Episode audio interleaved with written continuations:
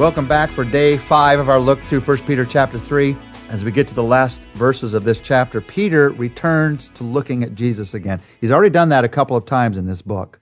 He, he sort of is layering things. He tells us what to do, and then he has us look at Jesus. He tells us what to do, and then he has us look at Jesus. And as we said last week, that is not a bad model for how to live the life that Jesus has for you. You look at what he has for you to do, but then you look at him because he is our model. He is our strength.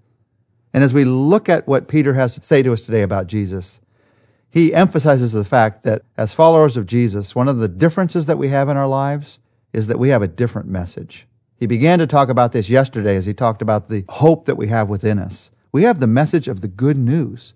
In, a world where we are inundated with bad news from every media source possible, all throughout the day, every single part of the day, the message we have to share is desperately needed. We have the message of good news. So, how good is the good news?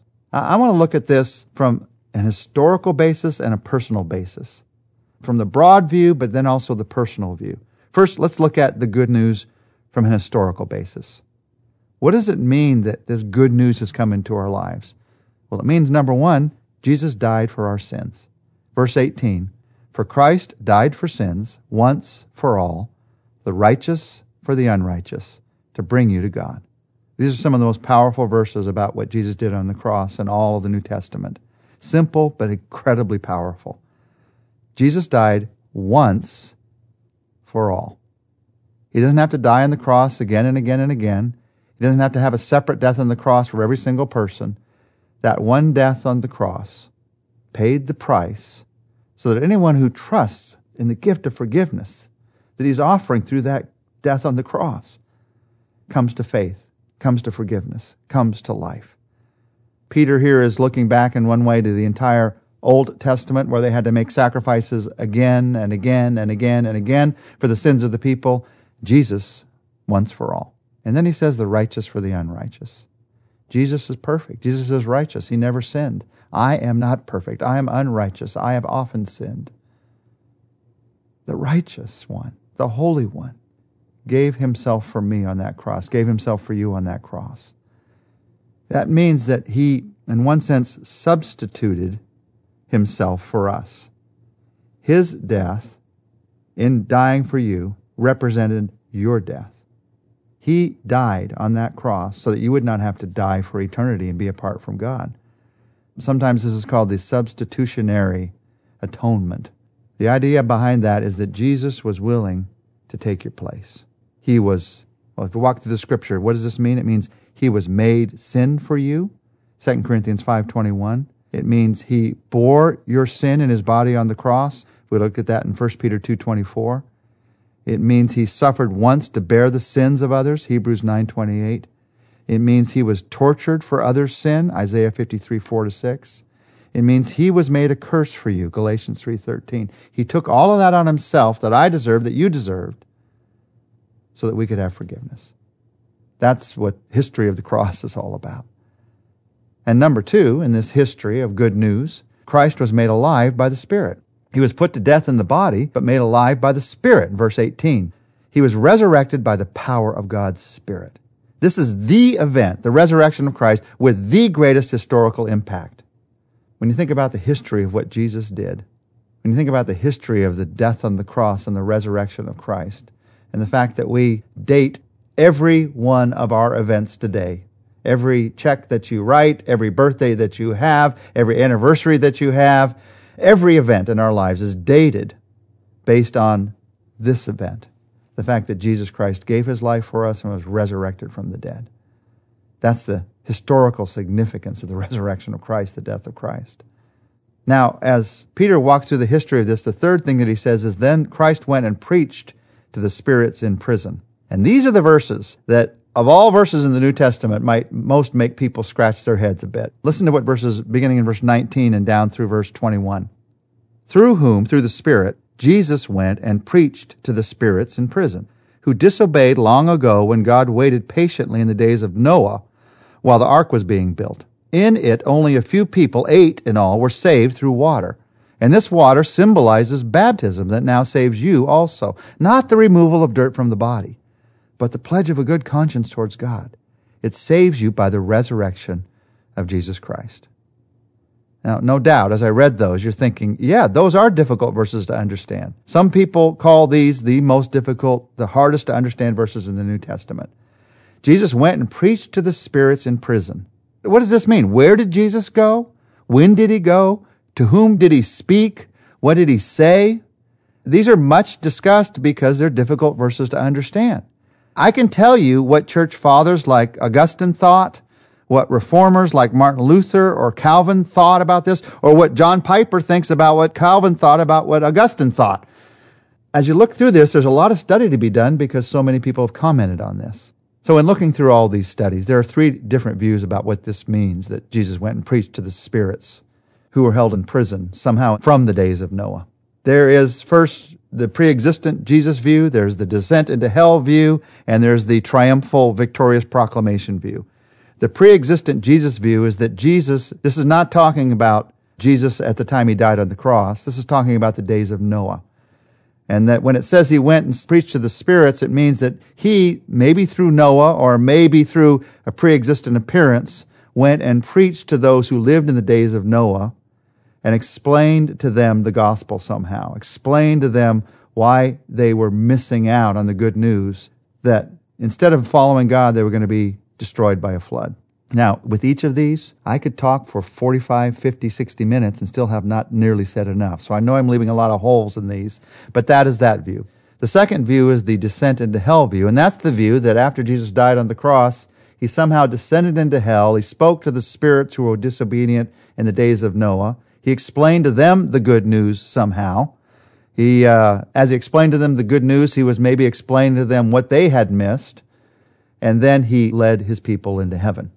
That leads somewhat, that last part of that, to a third view that most commentators actually would teach today, and that is the victorious proclamation view that Jesus proclaimed victory over the spiritual powers of darkness even as he ascended into heaven. Now, each of these views, they're not totally explained by these verses. I like the third, but none of them completely answer the questions that are in these verses. Martin Luther may have had the best line of commentary on this passage. He said, I still do not know for sure what the apostle meant. I agree with that. I still don't know for sure what Peter is meaning here. But I will give you one big warning. Because we're not entirely sure, these verses, verses like this, become favorite launching pads for false teachers. They take what you're not sure about, they add their own interpretation that will often include the wildest ideas, and then they say, well, you can be sure that I'm right because I said it. Well, if I can't understand what Peter was saying, how can I be sure that what you're saying is sure? You don't have the power of the Holy Spirit like he did when he wrote this. There's a basic rule of Bible study, and that is that you understand unclear passages in the light of clear passages. So, for instance, for somebody to say that this clearly means we all get a second chance at salvation after we die, Jesus is going to come and preach to us in hell, when it doesn't say that at all, when they infer that somehow, that's to take all of the clear passages in the New Testament that say we have to make our decision while we're on this earth, and we're going to be judged for the decisions we make on this earth when we get to eternity. That's just unwrites all of those based on this one unclear passage. And so, back to what the truth is. Because Peter here is not wanting us to get caught up in was it the days of Noah? Was it a descent into hell? He wants us to get caught up into the fact that Jesus is alive. He's talking here about the power of the Spirit. By the Spirit's power, he was resurrected. And by that same power, he proclaimed. And by that same power, by that same power, he is triumphant.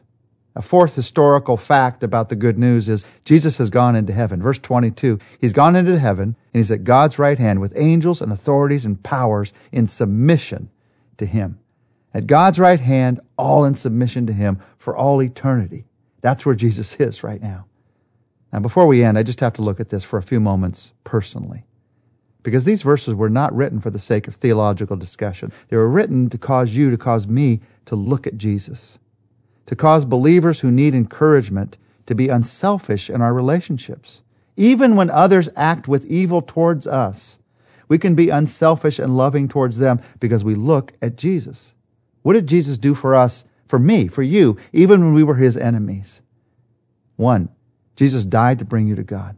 That phrase that's used in this verse, bring you to God, is an interesting word. It was used of the person who would bring someone into the presence of a king, would introduce them, bring them an introduction. Jesus has brought you into the presence of the King of Kings. Jesus died to bring you to God. Jesus was resurrected to save you. He talks here about the ark, and he says this ark is a picture actually of baptism. And he says, I'm not talking about water here. I'm talking about the Spirit. I'm talking about the pledge of a good conscience towards God. One aspect of baptism, because this word pledge here was used of a legal document. Do you pledge to fulfill the terms of the contract? So one, one sense of baptism is like you're signing on the dotted line. You're putting your name to it. It is the, the picture of the fact that you're identifying with Christ. And he says here that the power of baptism is found in the resurrection of Jesus Christ. Baptism is not some religious ritual. It's a personal declaration of your trust. It's a step of growth in Christ. Baptism doesn't make you a believer. It shows others that you're a believer. It is an outward expression of what has happened in your heart. And then number three, Peter reminds us here, the personal truth about you is that Jesus sits at God's right hand. But in Romans, we read that he is interceding for you at God's right hand. He's praying for you. Whenever you think you're all alone when you're facing an evil circumstance, remember, you're never alone. Jesus is always with you, and Jesus is always praying with you. The Lord of Lords is interceding for you. And so, Jesus, right now, I pray that you remind our hearts about how good the good news really is. You died for me so that I could have forgiveness. You were resurrected so that I could have life. You're sitting at God's right hand praying for me right now, concerned about everything that I'm facing. Thank you for the good news of your love. And whatever news I'm facing in the world today, my world or the world around me, I pray that this good news would shout louder because it is louder. It's, it's louder. It is the most important news about me. It's the most important news in this world. Help me to hear it today and help me to share it today. I pray this in Jesus' name. Amen. Well, join us next week. We are in 1 Peter chapter 4.